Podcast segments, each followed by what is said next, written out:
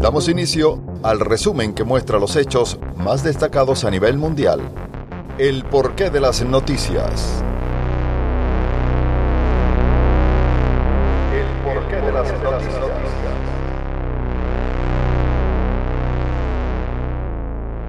Comienza el porqué de las noticias. Bienvenidos. Veto de Estados Unidos a la resolución del cese del fuego en Gaza genera sumo rechazo. Da luz verde a más masacres de palestinos en Gaza, dice Hamas. Masiva movilización del sector agrícola en España. Se suman a varios países europeos. Afirman que muchas desventajas y competencia desleal les asfixia. Comenzó el juicio en Estados Unidos contra el expresidente hondureño Juan Orlando Hernández por narcotráfico. Durante su gestión mantuvo fuertes nexos con Tel Aviv y Washington. ¿Pero de qué le sirvió? Vamos de inmediato al detalle. El mundo condena el veto estadounidense a una resolución del Consejo de Seguridad de la Organización de las Naciones Unidas que pedía un alto del fuego en Gaza. Jamás dice que es una luz verde para el genocidio israelí e Irán lo considera el desastre diplomático del siglo. Ola de reacciones después de que Estados Unidos por tercera vez vetara otra resolución que buscaba detener los ataques del régimen israelí contra el pueblo de la Franja de Gaza. El movimiento de resistencia islámica palestina Hamas censuró enérgicamente la medida y aseguró que con esta decisión Washington dio luz verde a la continuación del genocidio en Gaza. El fracaso de esta resolución significa la falta de voluntad internacional para un alto del fuego en Gaza y sirve al régimen de ocupación nazi, cuyo objetivo es matar y desplazar a la nación palestina. Joe Biden y su administración tienen la responsabilidad directa de obstruir la emisión de una decisión para detener la agresión contra Gaza. También el canciller de Irán, Hossein Amir Abdollahian, calificó el veto de Estados Unidos de desastre diplomático del siglo y afirmó que la Casa Blanca es responsable del genocidio incesante del régimen israelí en Gaza. Asimismo, la Liga Árabe, la Organización de Cooperación Islámica y Egipto condenaron la decisión de Estados Unidos. A su vez, los gazatíes repudiaron las políticas de doble rasero de Washington. Esto es un crimen y todos han participado en este crimen, desde Estados Unidos que tiene el derecho de veto y es cómplice de este crimen, así como todos los que no nos apoyaron, entre ellos varios países árabes y musulmanes. No ha sido solo el respaldo político, sino también armamentístico. Desde el inicio de la guerra israelí contra Gaza, Washington ha suministrado al régimen ocupante más de 10.000 toneladas de equipo militar. El veto que Estados Unidos llevó a cabo no fue un acto sorprendente, no es la primera vez. Si todos los pueblos libres del mundo, todos los árabes y musulmanes no toman medidas, el genocidio continuará. Si todas las imágenes, todos estos días no impulsaron al mundo a actuar, ¿a qué están esperando? ¿Están esperando que muera todo el pueblo palestino y todos los niños? El régimen de Israel ha asesinado hasta la fecha a más de 29.300 palestinos, en su mayoría mujeres y niños, y ha herido a más de 69.000 personas en Gaza desde el pasado 7 de octubre. Me acompaña para el análisis desde Buenos Aires, en Argentina, Maximiliano Osuna. Es periodista, es analista político, analista internacional, investigador y también articulista. Maximiliano, ¿cómo está? A ver, Maximiliano, ya uno pierde la cuenta de cuántas veces se ha reunido el Consejo de Seguridad, pero entonces, lo que cabe acá preguntar es, ¿ya queda más que claro que en el Consejo de Seguridad al menos no habrá solución a la guerra de Israel contra, contra Gaza? No, por supuesto que no, porque Estados Unidos es la tercera vez que veta el alto el fuego, que eso permitiría ayuda humanitaria, eh, agua, comida, medicamentos y que ingresaran eh, vedores de las Naciones Unidas para, para poder eh, ver la, cómo está la población civil. Sin embargo, Estados Unidos lo que está buscando en este momento es apoyar a Israel para causarle el mayor daño posible a Hamas. No está pensando en los civiles palestinos que están siendo masacrados y que son una víctima de, este, de esta incursión y de esta eh, este, incursión israelí militar sobre el terreno y además lo que está buscando el gobierno de Biden en un año electoral es ayudar a Israel de la mayor manera posible para que los republicanos también le voten en el Congreso una ayuda a Ucrania que para los demócratas son, es fundamental, porque tanto demócratas como republicanos consideran que a Israel un amigo de ambos gobiernos, pero los republicanos eh, siempre van un paso más, siempre están más cerca de Israel que los demócratas, pero ambos partidos apoyan a Israel, seguro. Maximiliano, pero a ver, acá ¿Puede haber algo más que un doble rasero, incluso algo más que, que, el propio negocio armamentístico? Porque hay varios países, países de la Liga Árabe, países europeos o incluso países de la propia región de Asia Occidental que, que, se han manifestado en contra del genocidio, pero a la hora de ejercer real presión contra Estados Unidos o contra Israel, se quedan en silencio. Y si bien no hacen parte del Consejo de Seguridad, pues aún así no hacen nada en la práctica, ¿no? Claro, sí, principalmente como nombrabas los países europeos tienen ese doble rasero, porque por un lado eh, dicen apoyar la causa palestina, pero en los papeles, en los hechos, no lo hacen. Por ejemplo, hay pa varios países europeos como Italia, Reino Unido, y no europeos también como Estados Unidos eh, y otros países eh, occidentales como Canadá, Australia, le quitaron el apoyo a la Agencia de las Naciones Unidas para los Refugiados Palestinos, que no solamente están cumpliendo un importantísimo, una importantísima tarea social en, en Gaza, sino también en, en donde hay campos de refugiados palestinos como en Jordania, en Líbano, en Siria, y haberle quitado el apoyo monetario, esto va a sumir en la pobreza y en la hambruna a miles y miles y cientos de miles de palestinos. Esto fue, lo hicieron por eh, las mentiras o, los argumentos no comprobados de Israel de que los varios eh, trabajadores de la, Agencia de Naciones Unidas para los Refugiados Palestinos eh, colaboraban con Hamas y que eran terroristas. Este argumento israelí está, es, se digamos, surgió en medio de la acusación de la Corte Internacional de Justicia que está siendo juzgado Israel por genocidio en Gaza. Digamos, fue un contraataque para que no se lo juzgue por genocidio. Eh, sin embargo, no, no ha aportado las pruebas contundentes que, demuestran esto. Y después, si vamos a los países de la Liga Árabe, bueno, muchos han intentado eh, mantener la, distancia con Israel y no han, no han condenado directamente este genocidio en Gaza, como por ejemplo los países que tienen acuerdos, como Emiratos Árabes Unidos, Bahrein, Marruecos, eh, incluso, bueno, Jordania. Arabia Saudita estuvo por firmar pocos días antes de, la incursión de, Hamas en Israel eh, otro acuerdo de acercamiento a Israel y en este momento está congelado por este, por este, por este por, esta, por este genocidio. Pero el papel de Egipto es diferente, porque eh, Egipto lo que está intentando hacer es que Israel no, no considere una línea roja la limpieza étnica en Gaza, es decir, una nueva Nakba, una nueva expulsión de palestinos de su territorio, porque Egipto tiene un gran problema. Es aliado de Israel, sin embargo, tiene una gran crisis económica por la guerra de Ucrania y además porque está recibiendo eh, refugiados tanto de Libia como de la guerra civil en Sudán y no puede recibir más refugiados. Entonces, Egipto las está palabras, Está, está reforzando ahora mismo su, su, su, frontera, la frontera de Rafah. Me queda muy poco tiempo, eh, Maximiliano, pero entonces uno se pregunta, a ver, luego de Rafah, después de Rafah, ¿qué viene después de Rafah? Porque supuestamente Rafah era el único lugar aparentemente seguro para los gazatíes. Están anunciando ataques, o incursiones más bien, están anunciando incursiones porque ya hay ataques. Entonces, después de Rafah, ¿qué? Claro, sí, en realidad eh, lo que dice el gobierno de Israel es que va a, avisarle a los civiles para que se muevan nuevamente hacia el norte de Gaza para poder hacer la última incursión, la más contundente sobre Rafah, en la cual están hacinados todos los refugiados de toda la franja de Gaza, eh, porque Israel lo que en realidad lo que quiere hacer es una limpieza étnica, ya sea por asesinatos militares, pero también por éxodo, éxodo forzado. Entonces, eh, es muy probable que cuando termine esta operación en Rafah, que va a ser lamentablemente catastrófica para los civiles, va a comenzar a responder a los misiles que lanza Hezbollah. Es decir, seguramente vaya a una guerra con Líbano y va paso a paso porque Estados Unidos en un año electoral, reitero, no quiere que se incendie la región, quiere pacificarla, pacificarla al gusto de ellos y al gusto de, Israel, ¿no? Para luego concentrarse en su batalla con China, la contención militar en el Pacífico. Por eso es muy probable que después de Rafah veamos eh, la guerra con Líbano, que para que para para poder, para que Israel salga victoriosa, va a tener que llegar hasta, hasta Beirut. No va a poder eh, eh, fácilmente vencer a Hezbollah, porque Hezbollah es mucho más poderoso que jamás. Así que es muy probable que veamos que la guerra se amplíe y ahí veremos qué sucede si, si pueden eh, ingresar más actores. El análisis de los expertos. Maximiliano, muchas gracias. Segundo tema, protesta del campo español. Es una protesta indefinida, ya tiene más de dos semanas. Los agricultores españoles se han concentrado este mismo miércoles en la emblemática Puerta de Alcalá y también frente al Ministerio de Agricultura en Madrid, la capital. Protestan contra las políticas agrícolas de la Unión Europea y exigen que se reconozcan sus productos por encima de los productos importados, entre muchas otras demandas. Los agricultores españoles se quejan de que el gobierno de Pedro Sánchez hace caso omiso a los problemas de este sector. Ellos piden cambios en las políticas corrientes para mejorar sus condiciones de trabajo porque son ya muchas cosas con las que nos están agobiando a los agricultores y nos están asfixiando. Y aquí nadie nos escucha. Y los agricultores somos quien movemos el país.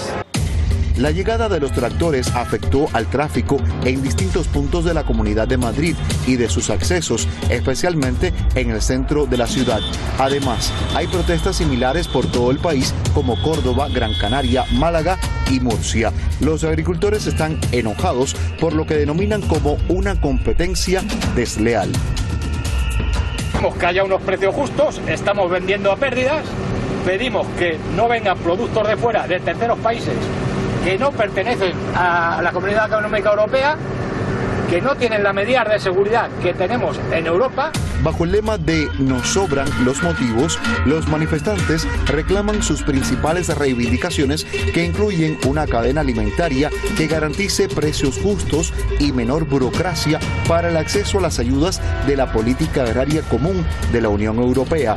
Los organizadores de la protesta creen que las medidas presentadas por el Ministerio de Agricultura no reflejan un cambio real en la política, sino que aborda los problemas de una manera superficial. Y bueno, nos tienen muy estrictos la Unión Europea con sus políticas agrarias y nos están asfixiando. El campo lo que, eh, lo que está pasando es que se está abandonando. Se está abandonando porque ya no hay nadie que, que pueda seguir y, y, si, y los que los podemos mantener es porque lo tenemos en unión familiar pero ya no da para pagar ni siquiera a un, a un jornalero. La ola de protestas agrícolas empezó el 6 de febrero en Francia y ya se ha extendido por toda Europa. En Madrid, las fuerzas de seguridad detuvieron a 52 personas, mientras los indignados españoles prometen continuar sus protestas hasta conseguir sus reclamos.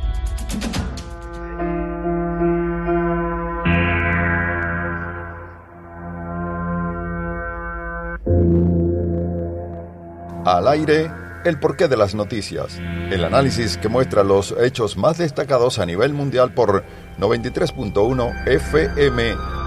La radio que tú quieres.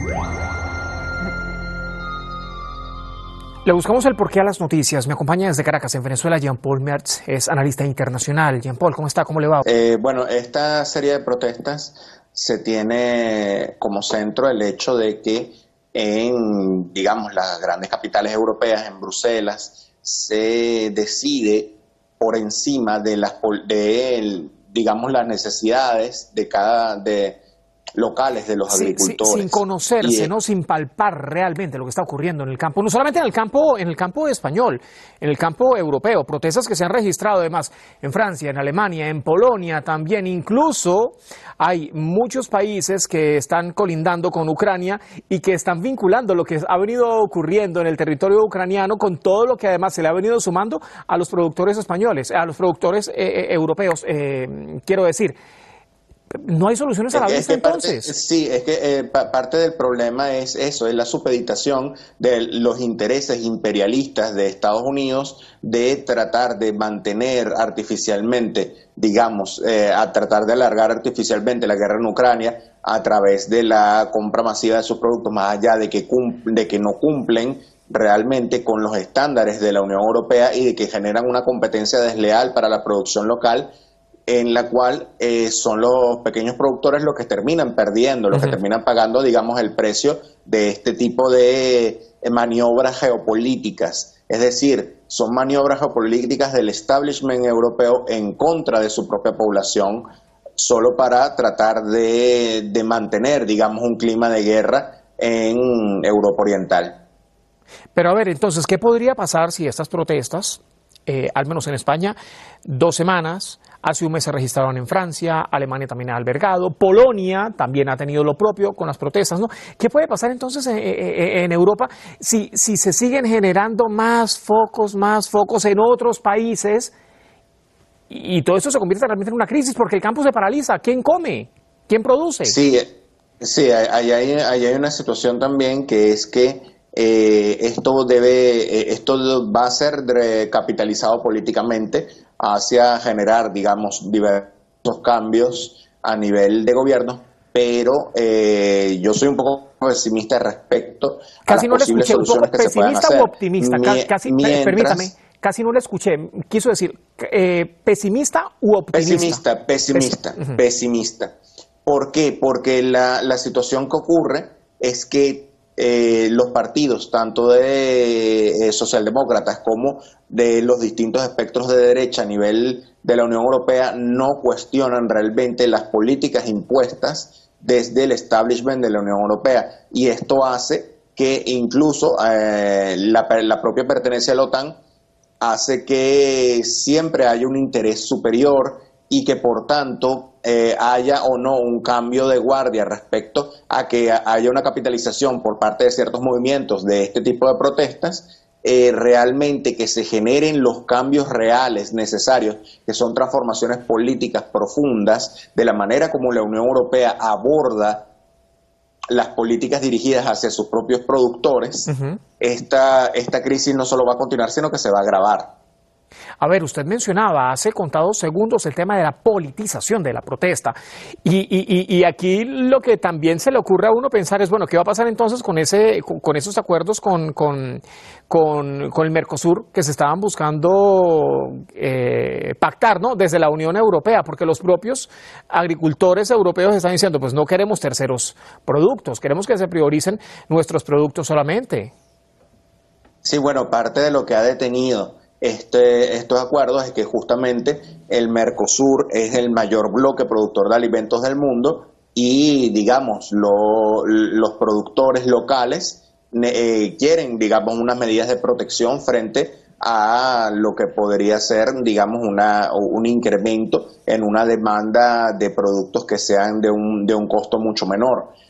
Eh, pero entonces, ¿qué ocurre? Hay una, eh, hay una diferencia entre qué población se ve más afectada entre los productores agrícolas y, digamos, la población que, eh, que consume dichos productos, los consumidores finales. Y es una situación que refleja también una, una situación que pasaba en, eh, también en América Latina, que era que a veces eh, había una producción industrial local pero que ante el abaratamiento de costos, por ejemplo, a nivel de textiles en los 90, con las llamadas factorías flotantes, eh, fueron quebradas durante la hora neoliberal. Eh, eh, grandes capacidades productivas a, nivel de Latinoamérica. Entonces, hoy Europa vive, digamos, esa cara mala del neoliberalismo, en la cual la globalización eh, sin reglas, sin verdaderas reglamentaciones, sino más allá, la ley de el, que tiene las mayores ventajas va, va mejor, digamos, en la carrera. La ley del eh, Se ve cómo, cómo realmente esto afecta a lo que sería el, sector productivo y lo que indicaría también qué tan competitiva podría ser la, el sector agrícola europeo y otros sectores respecto a lo que sería entrar realmente en un comercio, eh, en una época de comercio mundial, de comercio global. Bueno, de momento son protestas, son indefinidas, hasta tanto no se tenga ningún acuerdo, un acuerdo que se, viene, se le viene dando largas, eh, según, según las propias denuncias de los propios agricultores, no solamente españoles, sino también de, todo el conjunto de países de que integran la Unión Europea que han estado protestando a lo largo de este último mes. Jean Paul, como siempre, muchas gracias. Comenzó el juicio a Juan Orlando Hernández en los Estados Unidos.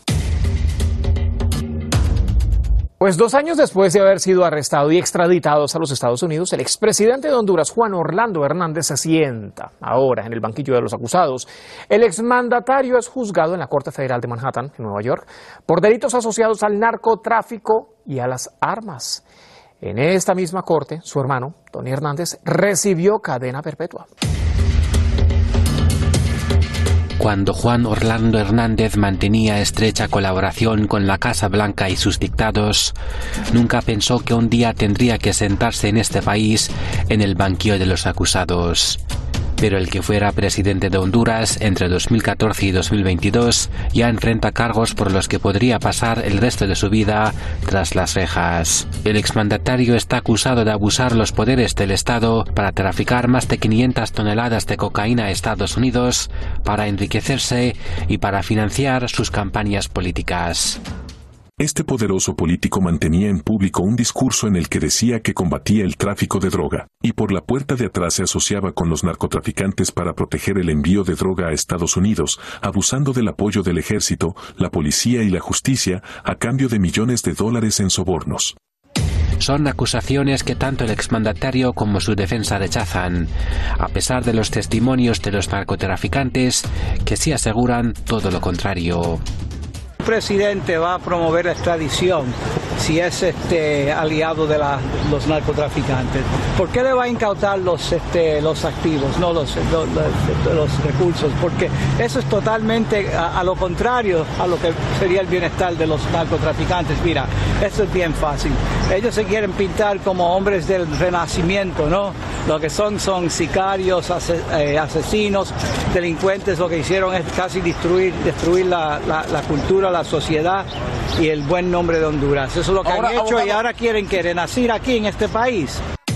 Las declaraciones del exmandatario no convencen a la comunidad hondureña en Estados Unidos ni tampoco a los habitantes de Honduras que recuerdan cómo Hernández y su círculo manipularon los resultados de los comicios de 2017 para ganar un segundo mandato presidencial. Esperamos que el expresidente Hernández pague, pague por todo lo que el pueblo hondureño sufrió. Seguimos sufriendo hasta que veamos justicia. No que ocupen estos altos cargos para ejercer eh, el crimen, en este caso como lo hizo Juan Orlando Hernández con el flagelo del narcotráfico. Por la cantidad de pruebas en su contra, los abogados ven difícil que Hernández pueda superar el juicio. Para sus detractores, una condena máxima contra el exgobernante es lo único que puede aliviar el sufrimiento que causó su gestión. Quiero quedar con esto último y, la pregunta, bueno, se la transmito ahora a Alejandro Molina Ramírez, él es politólogo y está en San José, en Costa Rica. Alejandro, ¿cómo está? Bienvenido. Lo que se dice, una condena máxima contra Juan Orlando Hernández, en efecto, sería lo único que pudiese aliviar el dolor, el sufrimiento y todo el mal que causó su gestión. Eh, es un buen primer paso. Sin embargo, es necesario observar el problema en una perspectiva quizás más ampliada. Eh, no observar a, Juan Orlando Hernández como la única pieza eh, que ha hecho un daño y que ha causado un daño a la sociedad eh, hondureña, sino que Juan Orlando Hernández representa una pieza dentro del ajedrez, dentro de lo que los estudiosos de la coyuntura política y del sistema político centroamericano eh, llamamos la cooptación del Estado por parte de las élites económicas. En este sentido, Juan Orlando Hernández no es un problema únicamente por sí mismo, sino porque él representa justamente esta cooptación de las élites políticas centroamericanas que son particularmente reaccionarias, son particularmente eh, acumulativas y excluyentes de la riqueza, y a esto se le suma eh, en los últimos años de una manera muchísimo más clara la cooptación de los distintos estados centroamericanos por parte del narcotráfico y de las distintas redes de crimen organizado. Entonces, es un buen primer paso, sí, porque eh, para nadie es un secreto que Juan Orlando Hernández ha sido una pieza central dentro de esta tendencia. El juicio que llevará en Estados Unidos quizás permitirá eh, visibilizar quizás con más detalle eh, su implicación dentro de las redes de narcotráfico y crimen organizado, porque desde su posición, desde la presidencia de la República, mm. pues eh, coadyuvó de manera muy cercana con estos grupos, pero eh, el narcoestado en Honduras sigue, la cooptación eh, por parte de las élites económicas ahí continúa, existe una perspectiva y, quizás una expectativa también eh, de cambio muy fuerte sobre el gobierno de la presidenta Xiomara Castro, que ahí continúa. pero como digo, es un buen primer paso, sin embargo, no deberíamos quedarnos ahí, sino poner la mirada sobre tanto la cooptación de las élites económicas como red de crimen organizado. Y, hay ahora alguna élite económica, no solamente eh, en Honduras, no, sino en todo Centroamérica, que le pudiese ayudar a Juan Orlando Hernández, o ya definitivamente eh, no. Es un poco complicado porque eh, las élites económicas, sobre todo las oligarquías tradicionales en Centroamérica, han sido muy dependientes y con muy poca autonomía por parte eh, de los mandatos que reciben eh, de los Estados Unidos. En este caso es claro que Juan Orlando Hernández ha perdido ese favor que en algún momento tuvo por parte eh, de Washington y en ese sentido, este, quizás por decirlo de manera un poco coloquial, para las élites económicas centroamericanas existen este, otras nuevas apuestas, otros actores que quizás pueden ser eh, más rentables y rendir mejores réditos. Pues claro, uno que no está en la cárcel. Orlando Hernández. Claro, que uno que está en la cárcel totalmente desprestigiado eh, con la legitimidad eh, ya totalmente perdida. Entonces, la capacidad que tienen estas élites es precisamente que los gobernantes de turno vienen y van, pero ellos permanecen. Entonces, eh, por decirlo de alguna manera, a Juan Orlando Hernández ya lo utilizaron y ya no existe ningún tipo de problema en desecharlo. Alejandro, me queda poco tiempo, pero a ver, hagamos un poquito de, de lembranza, ¿no? Juan Orlando Hernández fue fiel aliado de los gobiernos de Estados Unidos e Israel eh, en su momento, ¿no? ¿De qué le funcionó ser tan servil entonces a esos dictámenes, por ejemplo, de Tel Aviv o incluso de la Casa Blanca? Si mira ahora dónde eh, está.